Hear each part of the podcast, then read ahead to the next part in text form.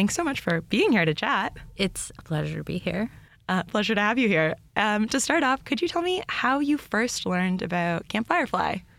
Yes. So Camp fYrefly came to my attention through the exec producers of this film, uh, a duo called Hello Friend Media.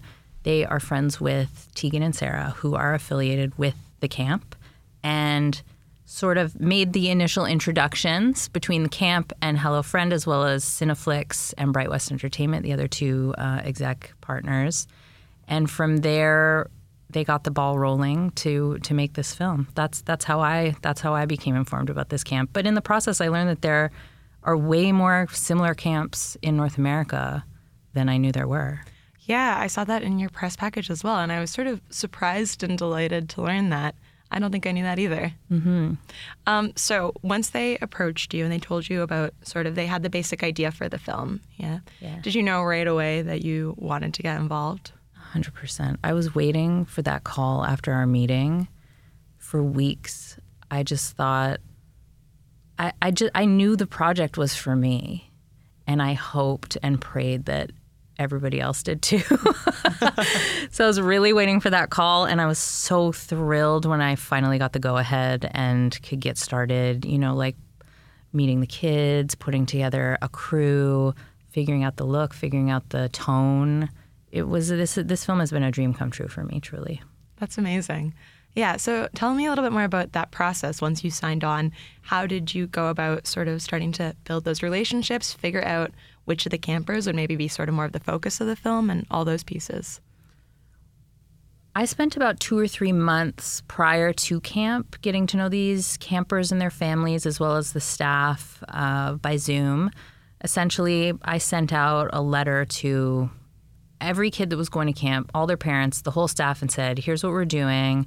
The camp has invited us to make a documentary.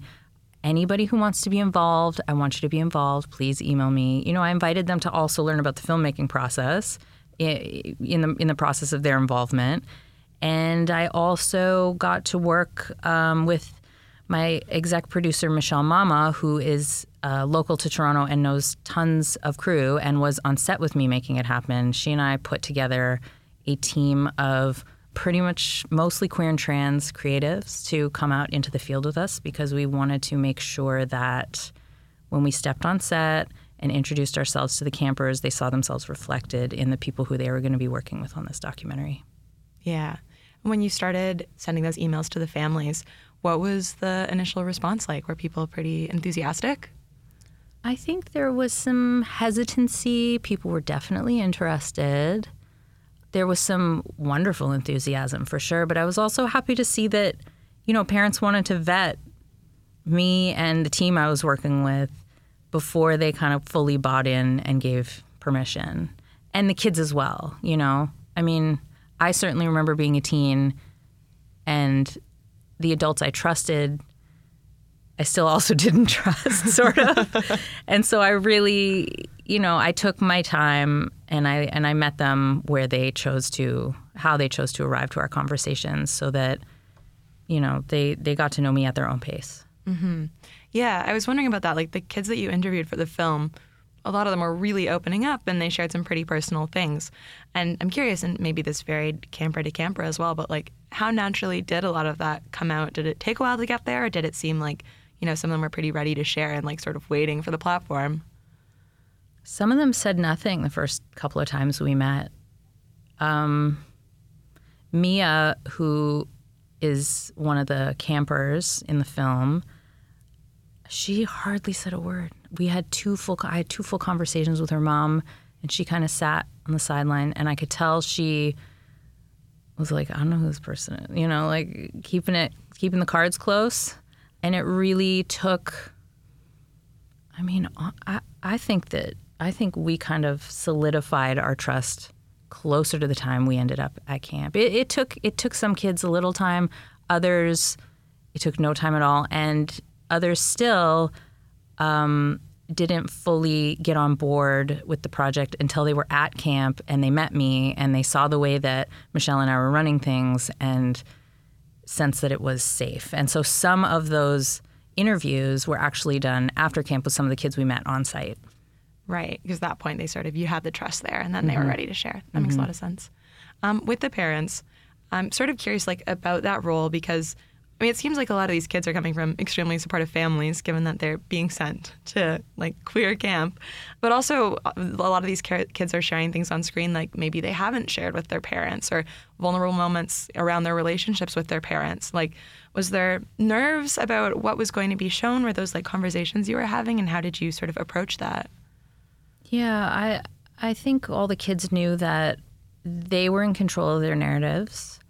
Um, we made it pretty clear that if anything unfolded on screen that they felt uncomfortable about, they could talk to us about it and tell us exactly what they were uncomfortable about so that we could veer around that when we were cutting it together.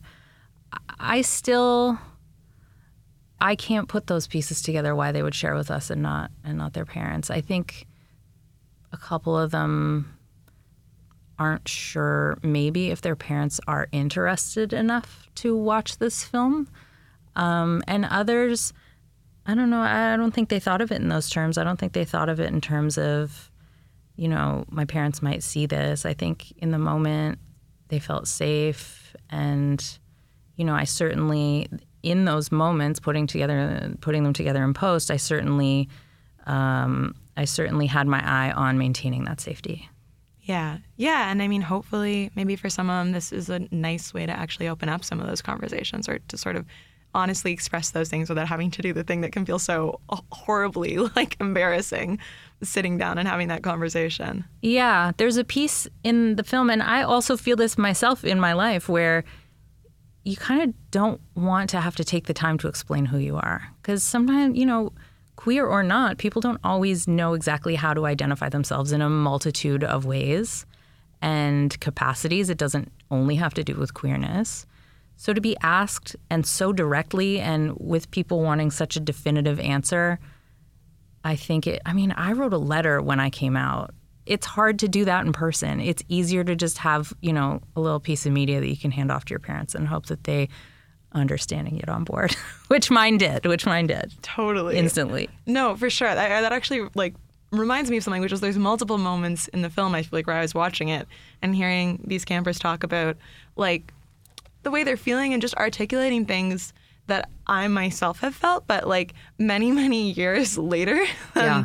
than these people. And just I was like, wow, they've already got all this figured out. Like Yeah, yeah. I think this film really opened my eyes to the fact that it can be a very long process. It really held a mirror up to me in my sort of self-discovery as well and and kind of removed some of the barriers that I suppose I grew up thinking existed that actually don't. Yeah. Did this give you any like new big insights into what it's like to be a queer kid today and Oh my God, hugely. I feel like the process of making this film was also the process of me like reimagining my youth in so many ways. Um, to be honest, you know, the world is very scary right now for queer and trans people, especially young people. And I, after getting to know these campers, I do not worry about this generation of queer futures at all. They know exactly what they're doing. They're mobilized, politicized, they're community oriented, and they're just ready to go. I don't worry about them.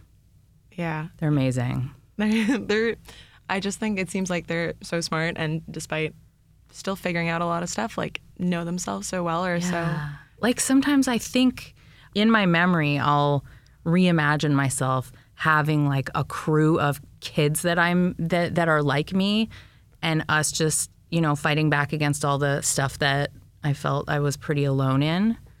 And it's just it's fun to see this next generation of kids just totally having each other's backs. Yeah. And also having like the support of elders and the understanding of elders in that. Yeah, yeah. I think like some really special moments in the movie are moments when like you just have the kids like having these conversations together.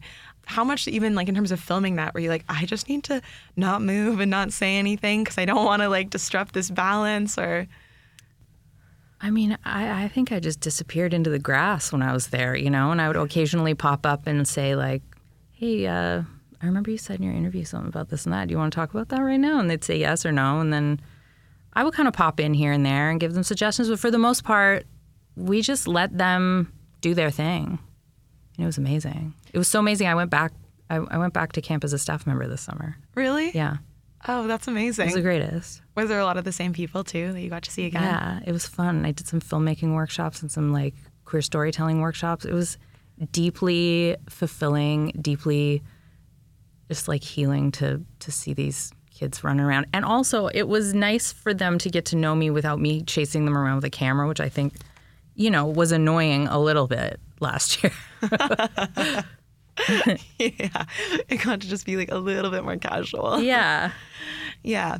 Yeah. Well, actually, because so you said like most, almost all of the crew on this film was queer and or trans. And like a number of the campers talk about wanting to see people like them who are older. And as much as you were sort of trying to blend in to the background, was there a certain amount of like interest from some of the campers? Yeah, entirely.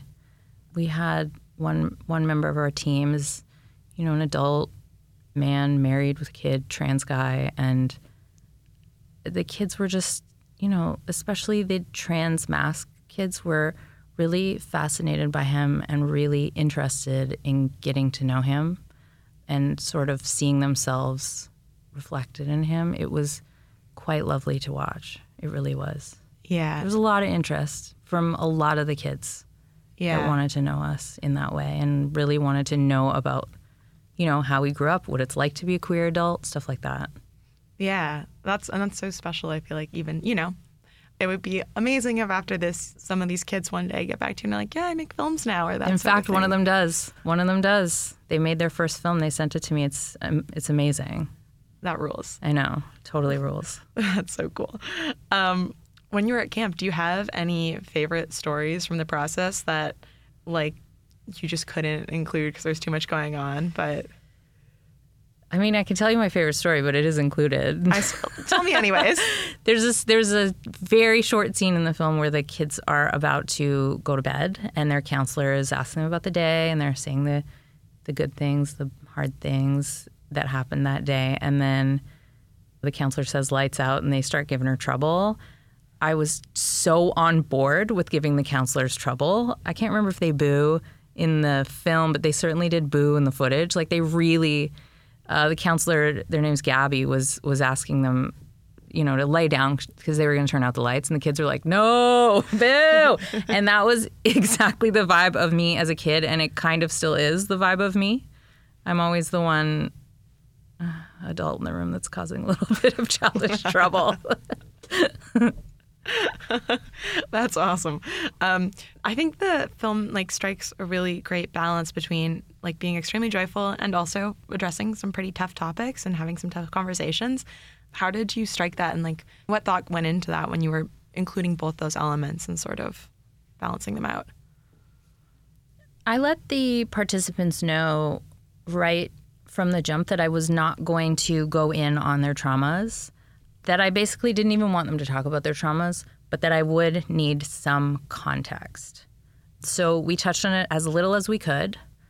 And you know, I only I only used it to contextualize just how much of an evolution they went through during their time at camp.